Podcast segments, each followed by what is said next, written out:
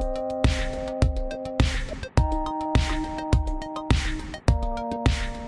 Hello à tous, ici Pauline Nigno et bienvenue dans un nouvel épisode du Gratin. Vous le savez, le lundi avec le Gratin, j'interviewe des personnalités remarquables pour parler de leur réussite et le mercredi, dans ces fameuses leçons, donc je réponds à vos questions, vos auditeurs, sur des sujets variés autour de l'entrepreneuriat, du marketing, du développement personnel, des RH, de la finance et du business de façon générale. Aujourd'hui, j'ai le plaisir d'accueillir sur cette leçon Elora. Elora qui est étudiante et qui vient tout juste de créer avec un ami une marque de soupe artisanale et bio nommée COS. Avec cette marque, leur souhait est de proposer vraiment des produits pour manger bien, vite et sain. Tout un programme, vous pouvez l'imaginer, et je vous mets bien évidemment toutes les références dans les notes de l'épisode. Alors Elora et son compagnon bouillonnent d'idées et de perspectives de développement pour leur marque, mais ne peuvent pas s'y consacrer à 100% de leur temps étant encore étudiants. Ils souhaitent pas se précipiter, mais ils veulent quand même faire avancer le projet le plus vite qu'ils peuvent pour ne pas se faire rattraper par la concurrence. C'est le fameux sujet de multiplier les activités en même temps, être slasher. Bref, Elora me pose la question suivante, comment jongler avec la création d'une entreprise lorsqu'on a encore une activité principale à côté Un sujet qui me parle vous le savez, puisque j'ai moi-même deux activités et j'ai donc essayé dans cette leçon de répondre au mieux aux questions d'Elora. Mais je ne vous en dis pas plus et laisse place à cette nouvelle leçon du gratin. Allô Elora? Bonjour Pauline. Salut, bienvenue sur la leçon du gratin. Je suis ravie de t'accueillir. Elora, est-ce que tu pourrais commencer s'il te plaît par euh, te présenter et puis ensuite euh, bah, me poser ta question s'il te plaît? Avec plaisir. Donc déjà, merci de me recevoir. J'ai 20 ans et récemment, il y a six mois, j'ai créé une entreprise avec mon copain à la suite du confinement. Hyper cool, bravo. À 20 ans, je peux dire que moi, j'étais à mille lieues de créer des boîtes. et donc, en fait, pour parler un peu de cette entreprise qui s'appelle COS, on fabrique des soupes euh, bio artisanales pour mhm. ceux qui veulent, comme nous, manger bien vite et sain. On est parti de ce constat-là. Donc concrètement, on se retrouve avec pas mal de choses à découvrir et à gérer, depuis la production, l'approvisionnement, les fournisseurs, euh, le service client, un peu de marketing, les réseaux sociaux. On découvre tout ça. C'est vrai que ça fait beaucoup, mais il se trouve aussi qu'à 20 ans, on a des années d'études encore devant nous, une vie associative, du sport, des choses à faire en dehors. D'où ma question comment est-ce que comment gérer la création d'une entreprise, surtout quand on part avec peu de moyens, peu d'informations, et une activité principale pour ma pour notre part les études et sûrement pour d'autres personnes un job à part entière? Eh ben écoute, je te remercie pour ta question parce que je trouve qu'elle est super intéressante. Et alors déjà pour euh, te, te, je sais pas si ça va te rassurer, mais en tout cas te dire ce que je pense à ce sujet, c'est que certes toi ça t'arrive parce que tu es étudiante et donc tu as effectivement une grosse activité à côté, mais en fait ça peut être un job, ça peut être le fait d'être parent, ça peut être juste le fait, bah tu disais de faire beaucoup de sport, tu vois. Finalement le fait de conjuguer l'entrepreneuriat, la création de boîte avec une autre activité importante dans sa vie, euh, sincèrement en fait ça arrive à énormément de monde, énormément de monde. Et il y a un peu souvent cette image d'épinal, tu vois, de l'entrepreneur euh, qui se lance, euh, il a tout, euh, il a tout claqué derrière lui, il se lance à 400% dans sa boîte, qui est l'image un peu américaine, je trouve, tu vois, de de Steve Jobs qui se met dans son garage et qui fait que ça matin, midi et soir. Ça arrive, c'est vrai. Faut aussi dire une réalité, c'est que ça c'est possible seulement quand t'as les moyens de le faire, tu vois, que t'as des parents qui te soutiennent ou que t'as, bah voilà, t'as économisé suffisamment d'argent pour pouvoir le faire. Donc déjà la première chose, si tu veux, c'est qu'il n'y a pas de honte, bien au contraire, avoir une activité en parallèle de, de, son sa création de boîte. Et au contraire je trouve ça personnellement plutôt sain parce que je trouve que ça permet euh, un de relativiser bien souvent les choses qui t'arrivent dans ton aventure entrepreneuriale et d'autre part bah, de te baquer aussi tu vois. Si jamais ta boîte marche pas bon bah t'auras pas t'auras pas tout tout claqué. Et typiquement moi je te conseillerais jusqu'à ce que tu sois sûr que la boîte est vraiment un énorme succès je te conseillerais de continuer tes études parce que tu vois euh, on sait jamais. Donc ça c'est c'est le, le, premier point que que je, voulais aborder avec toi même si c'est pas vraiment la question. Ensuite euh, comment conjuguer ça avec, euh, enfin du coup la création d'entreprise avec une grosse autre activité, euh, c'est un vrai sujet. Je pense pas qu'il y ait de réponse unique. Je pense que, enfin moi en tout cas la manière dont je le fais pour moi, parce que du coup j'ai aussi deux activités qui me prennent toutes les deux beaucoup de temps, le gratin et Géméo.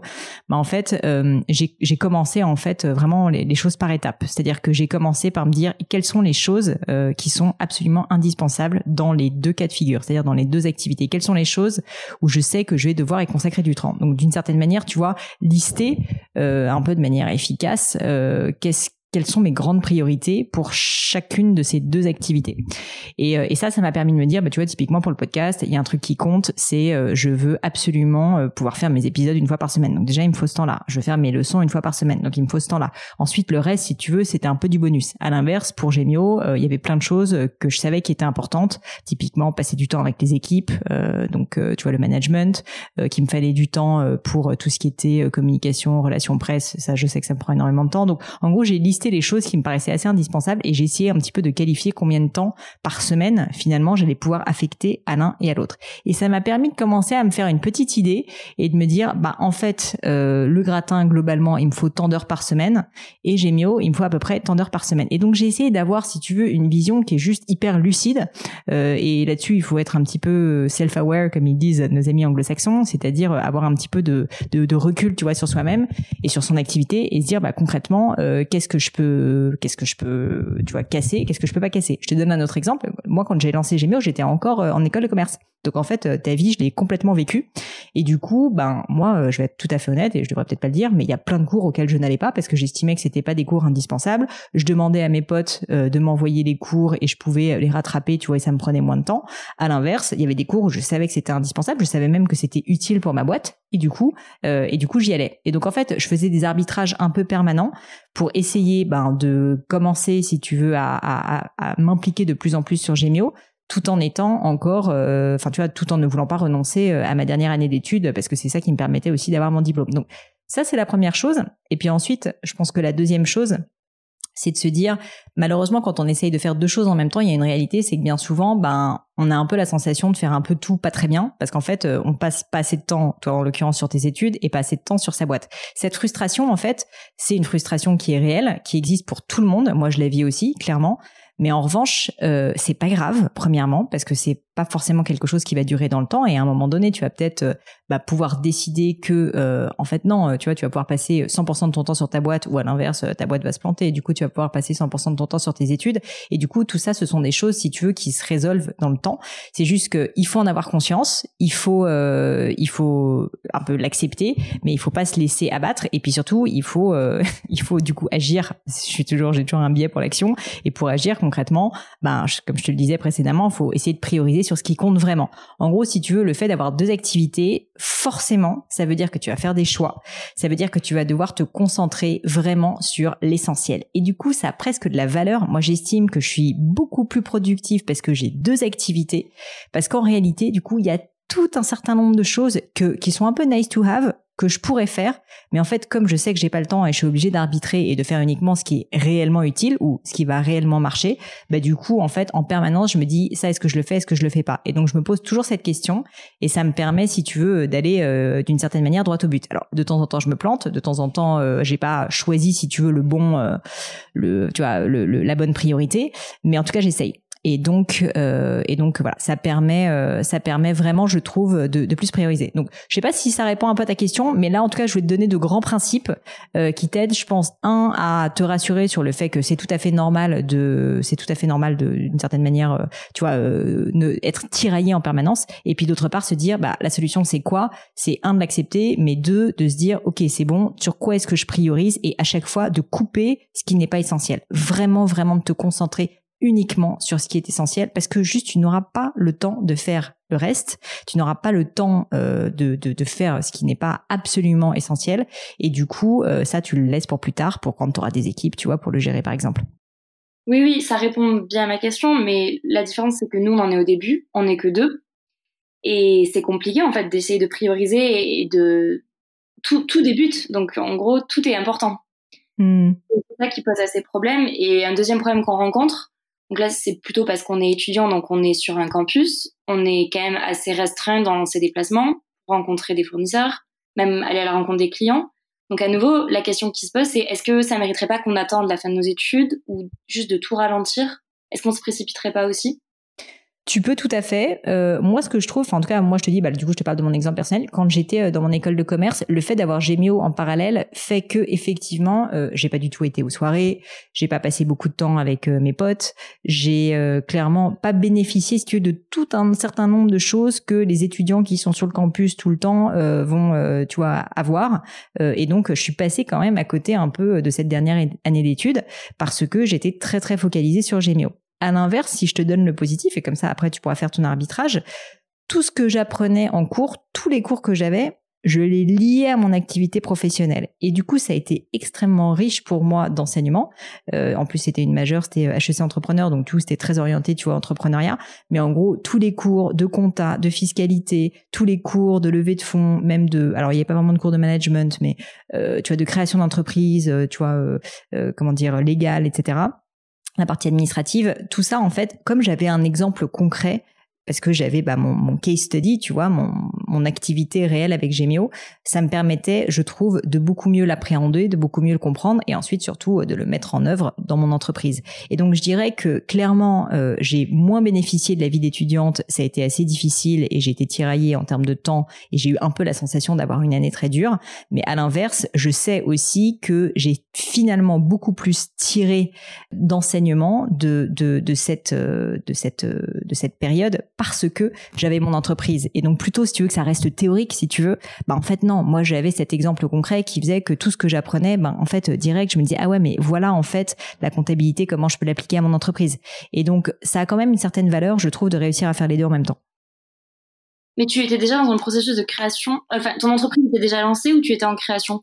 Mon entre bah, les deux enfin si tu veux dans une dans une, un, déjà je veux dire? dans un processus dans un processus de création euh, au début tu vends pas enfin en fait tu es en train de créer ta boîte mais tu souvent tu ne vends pas dès le premier jour donc nous tu vois le temps de créer le site internet de commencer à trouver nos premiers fournisseurs tout ce processus-là s'est fait euh, pendant que j'étais euh, en école de commerce et les premières ventes sont arrivées chemin faisant, mais ne sont pas arrivées, si tu veux, le premier jour euh, de l'école de commerce. Tu vois, c'est arrivé au bout de quelques mois. Donc, je pense que sincèrement, on était à un stade très similaire de celui que tu vis aujourd'hui, euh, qui était que, qui était que justement, enfin, j'avais effectivement cette activité d'étudiante et puis que de temps en temps, je séchais les cours très concrètement pour aller pour aller chercher des fournisseurs et et je les je l'essayais de les batcher. Mais une fois de plus, mon message, c'est de dire si jamais t'es pas à l'aise, ne le fais pas, tu vois, tu peux tout à fait attendre. C'est pas impossible en revanche, c'est pas du tout impossible. Moi, je l'ai fait, euh, tu peux tout à fait réussir à le faire. C'est juste que si tu le fais, ça va t'apprendre et je pense que c'est une bonne vertu et quelque chose que tu peux garder pour la suite comme vraiment euh, un super enseignement, c'est que ça va te forcer à regrouper tes activités, à être beaucoup plus productive et à batcher parce que tu vois typiquement si tu sais que tu veux chercher un fournisseur bah plutôt que de l'étaler sur trois semaines ça va te forcer à mettre des deadlines. Et nous c'est d'ailleurs ce qui s'est passé avec Gemio hein. comme on n'avait pas le temps bah finalement on a été obligé d'avancer très très vite sur l'entreprise. Parfois d'aller peut-être un peu trop vite et d'être un peu imprécis. Mais à l'inverse au moins on a beaucoup avancé. Et donc ensuite on a vu assez rapidement le résultat de nos actions.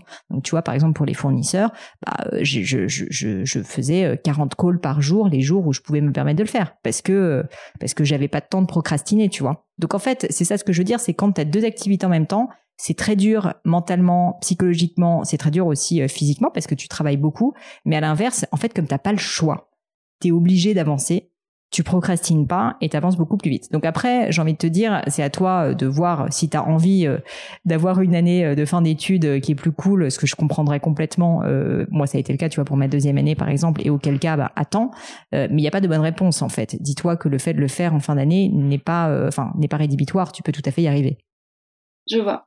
Et après, donc j'ai une question sur ce que tu dis qui rejoint un sujet que tu aimes beaucoup, je pense, c'est un peu le syndrome de l'imposteur. En tant mhm. qu'étudiante, actuellement, je suis, on est tout, enfin, mon copain Simon et moi sommes en M1 et L3. Donc, on est quand même relativement jeune dans le processus d'études. Quelle crédibilité on a? Est-ce que c'est pas aussi compliqué? C'est une vraie difficulté qu'on rencontre euh, d'aller la... d'aller voir des fournisseurs, d'aller voir des clients et d'être encore étudiant. complètement. qui ne sont pas à part entière auto-entrepreneurs. Euh, entrepreneurs.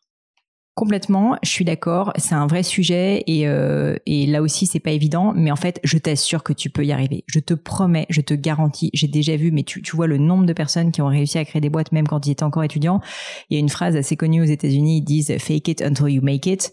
Euh, les gens ne sont pas obligés de savoir que tu es étudiante, ne sont pas obligés de savoir que tu as 20 ans. Si jamais tu as de la stature, que tu es sûr de toi, que t'en imposes, que tu es commercial, euh, que tu essayes peut-être un petit peu de te vieillir, tu vois. Je te dis pas de te grimer, je te dis pas de mentir. Si les gens te posent la question, tu pourrais dire la vérité. Mais en fait, euh, si tu agis comme une étudiante qui a 20 ans et qui sent un syndrome de l'imposteur, ça va tout de suite se ressentir.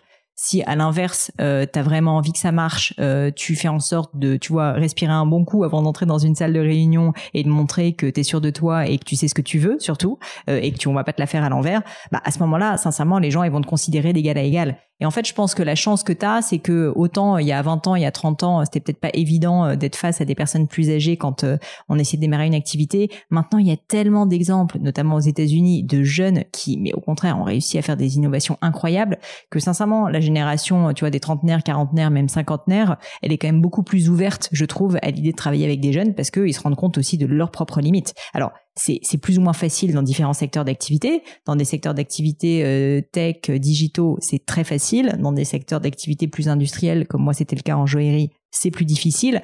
Mais tu vois, moi, euh, j'étais pas aussi jeune que toi, j'avais peut-être 26 ans, mais à 26 ans, une jeune femme dans le secteur de la joaillerie, et je fais plutôt pas mon âge, donc je pense que j'avais plutôt l'air d'avoir 22, 23 ans, c'était pas évident. Et pour autant, bah, j'ai réussi à parler à des dirigeants d'ateliers, tu vois, qui ont 60 personnes, juste parce que j'avais pas envie de lâcher, que j'avais, euh, vraiment, mais, une hargne, si tu veux, de, de, juste parler aux gens, que j'avais pas envie, euh, pas envie de me laisser faire, et que je voulais juste me donner à fond et que j'avais envie, euh, j'avais envie de tout donner. Et pour ça, bah, j'ai testé plein de choses, euh, de, de, de, de, pas de me vieillir, mais tu vois peut-être de me maquiller un petit peu plus, peut-être d'essayer, d'essayer en tout cas de me forcer à être plus sûr de moi. Au fond, évidemment, j'étais terrorisée, mais la réalité, c'est que ben ça se voyait pas parce que j'essayais de faire en sorte, tu vois, de parler fort, euh, de pas parler avec les mains et de leur dire, bah voilà ce que je veux, c'est moi le client, etc. Et en fait, ça les a, ça les a, je pense, finalement un peu séduits. Et puis ils se sont dit, si cette petite euh, tu vois, à l'âge qu'elle a, elle arrive à avoir ce leadership, bah franchement, euh, j'ai envie de j'ai envie de bosser avec elle parce que dans cinq ans, quand elle sera encore plus âgée, euh, franchement, ça va ça va donner encore de meilleurs résultats. Et donc au contraire, si tu veux, pour moi, l'âge est souvent vécu comme un complexe, mais vois-le comme une force. En plus, il faut l'assumer, il faut que tu te dises, mais, mais, mais les personnes avec lesquelles tu parles, surtout si elles sont plus âgées, euh, bah, en fait, il y a plein de trucs sur lesquels elles sont complètement à la masse. Les réseaux sociaux, évidemment. Alors, ça veut pas dire que c'est pas parce qu'on est jeune qu'on est bon réseaux sociaux, mais globalement, euh, eux, en général, euh, c'est pas tellement leur truc. Donc, toi, que t'es de bons instincts sur le digital, sur tout ce qui est réseaux sociaux, sur le marketing web, euh, sur tous ces aspects-là, sur l'innovation, enfin franchement, en fait, tu as une carte à jouer, une vraie différenciation, et je pense que tu peux l'assumer euh, beaucoup plus que d'en avoir peur et d'en souffrir comme d'un syndrome de l'imposteur. Au contraire, ça peut même être un moyen de leur apporter une valeur ajoutée euh, en leur disant, bah, écoutez les gars, nous on est en train de dépoussiérer un secteur, on veut le moderniser, et c'est plutôt en étant jeune qu'on va réussir à le faire, plutôt que si jamais ça faisait 40 ans qu'on bossait dans le secteur, ça serait plus difficile, tu vois. Oui, je vois. En plus, ouais, on est parti du principe qu'on était des étudiants et que la soupe c'était quelque chose qui était sain, rapide, pratique à réchauffer et donc c'est complètement cohérent avec le message qu'on veut véhiculer. On part de notre expérience à nous en tant que jeune étudiant de 20 ans Exactement. Mais je pense qu'en fait, il faut que tu te vois comme étudiant parce que c'est ton produit et, que tu vas vendre à ces clients-là. Mais la réalité, c'est que si jamais tu crées une boîte, il faut que tu commences à penser comme un CEO. Il faut que tu commences à penser comme un entrepreneur. Et en fait, certes, t'es étudiante, mais t'es entrepreneur. Et ça, en fait, il y a pas d'âge, il y a pas de statut. C'est juste que tu as une vision, tu as un projet et que tu veux faire en sorte que ce projet devienne une réalité. Et en fait, si tu veux, à la rigueur, tout le reste, c'est annexe. Que t'es 45 ans, 30 ans, 20 ans, 18 ans, franchement, c'est pas le sujet. Le sujet, c'est comment est-ce que tu fais pour que ça fonctionne? Comment est-ce que tu fais pour que ton idée devienne quelque chose de concret dans la vie réelle? Et franchement, si, jamais tu arrives à avoir une vision qui est suffisamment convaincante, je pense que personne ne te dira euh, vous êtes trop jeune. Et puis s'ils te le disent, bah juste tant pis pour eux, j'ai envie de te dire, t'en trouveras d'autres, tu vois. Euh, c'est pas le sujet. Donc euh, je pense que c'est presque plus quelque chose que tu as dans ta tête. et toi, tu me dis t'es étudiante presque comme si c'était un complexe, mais en fait, tu as tout à fait la légitimité, même enfin étudiante ou pas, ça n'est pas le sujet. Si tu as une vision, tu as une envie pour l'instant, t'es pas formé, mais personne n'apprend à être entrepreneur. Être entrepreneur, ça s'apprend sur le tas. Qu'on ait été euh, employé, qu'on ait été, euh, tu vois, à l'arrière, les seuls qui savent être entrepreneur, c'est des anciens entrepreneurs, ceux qui l'ont déjà fait. Mais, euh, mais en fait, c'est pas parce que t'es étudiante que t'es moins qualifié que quelqu'un d'autre. Je vois, je vois. Et après, j'avais une autre question au niveau des activités, donc c'est peut-être moins propre à mon cas, mais quand tu expliquais toi que tu as lancé le gratin en parallèle de Gémio, par exemple, euh, comment tu vas marier les deux? Est-ce que tu vas parler à tes collaborateurs de Gémio, du gratin, ou est-ce que c'est deux mondes que tu cherches à garder un peu distincts? Alors moi je les garde un peu distants, mais la réalité c'est que les deux euh, se mêlent euh, quand même beaucoup. Et euh, moi je suis vraiment pour la transparence. Donc tu vois au début de l'histoire du gratin, comme c'était encore une toute petite activité que je le faisais juste night and weekends, en fait je, ils étaient au courant, ils étaient informés, mais en fait je le faisais pas pendant mes horaires de travail. Au contraire j'avais une assez forte discipline pour faire en sorte de vraiment pas mélanger les deux. Il se trouve qu'en fait la, vie a fait que les deux se mêlent parce que parce que les auditeurs du gratin parfois deviennent clients gémiaux, que des clients gémiaux deviennent auditeurs du gratin. Enfin il y a plein de choses en fait qui font que ça se mêle. Et du coup, aujourd'hui, euh, maintenant les choses sont beaucoup plus claires. Mes collaborateurs savent évidemment que j'ai les deux activités, même qu'en fait je travaille de temps en temps sur le gratin depuis les bureaux Gémio, que j'ai des équipes qui travaillent avec moi chez Gémio sur le gratin. Euh, j'ai la chance d'être dirigeante et propriétaire d'entreprise, donc d'une certaine manière, si tu veux, euh, je, peux le décider. Enfin, je me suis mis d'accord avec mon associé, mais globalement, c'est moi qui le décide. Et du coup, en fait, pour moi, l'important, c'est juste d'être transparent, de pas mentir évidemment, parce que bah, ça, évidemment, si, si tu fais ça, tu vas complètement briser le lien de confiance. Et donc, je pense qu'il faut juste euh, dire la vérité, tu vois, à tes collaborateurs.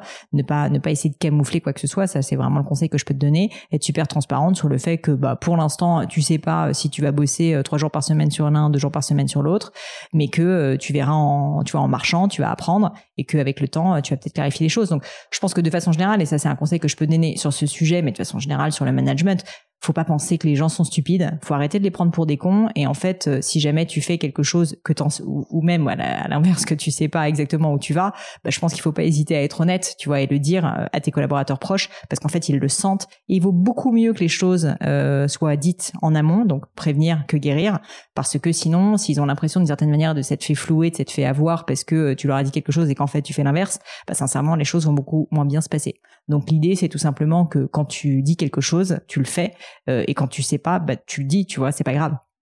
Ça marche, ça marche.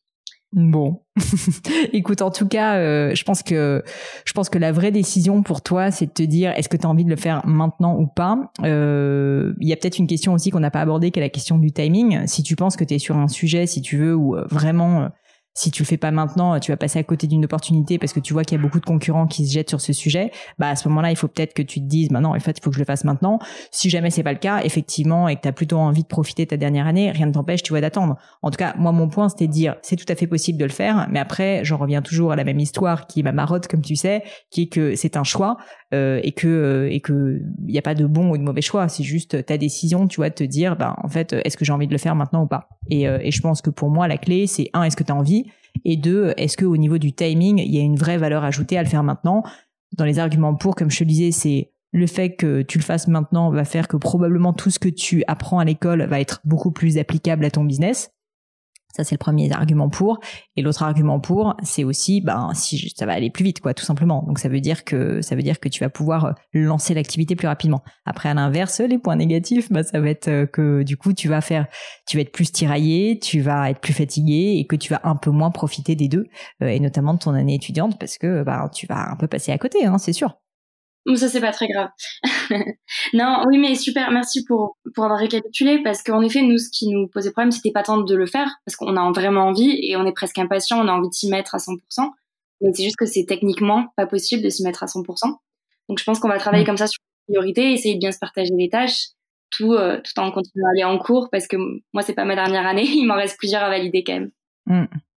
Eh ben, je pense que c'est la bonne solution. Euh, de toute façon, tu sais, euh, je te le dis, hein, euh, là, c'est de c'est en fait ta contrainte, c'est le fait d'être étudiante. Mais dis-toi que si c'était 20 ans plus tard et que tu as un enfant, bah en fait, tu auras une vie de famille et c'est pareil. En fait, tu vas pas pouvoir te consacrer à ta boîte à 100%. En fait, personne ne peut se consacrer à sa boîte à 100% quasiment, à part si jamais tu as 25 ans, que tu es richissime, que tu payes pas de loyer, que t'as pas besoin de gagner ta vie. Tu vois ce que je veux dire?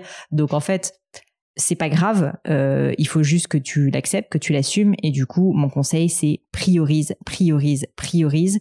À chaque fois que tu te lances dans une décision, pose-toi la question est-ce que je fais est vraiment essentiel ou est-ce que c'est quelque chose qui doit être supprimé? Et tu vas te rendre compte qu'en réalité, mais, mais 80% des choses qu'on pense importantes ne le sont pas et doivent être supprimées. Et se concentrer sur l'essentiel, c'est probablement la tâche la plus importante et la plus difficile de l'entrepreneur. Très bien. Bah écoute, merci, merci beaucoup pour tes conseils. Eh ben, écoute, pas de quoi, Laura. Tiens-moi au courant, ça me ferait plaisir de savoir euh, quelle a été ta décision finale. Et puis, euh, et puis, euh, et puis, du coup, bonne chance pour cette année autant couleur avec ton associé. Merci beaucoup, Pauline. À bientôt. À bientôt.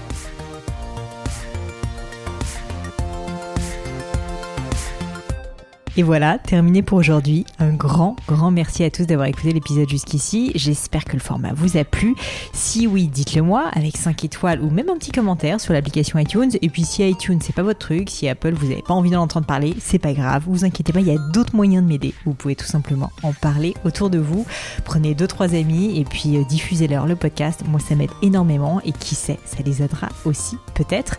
Quoi qu'il en soit, merci pour votre temps. N'hésitez pas à postuler aussi à la leçon du gratin si l'idée de passer sur le podcast vous intéresse. Donc à vous de jouer et bientôt pour une nouvelle leçon du gratin.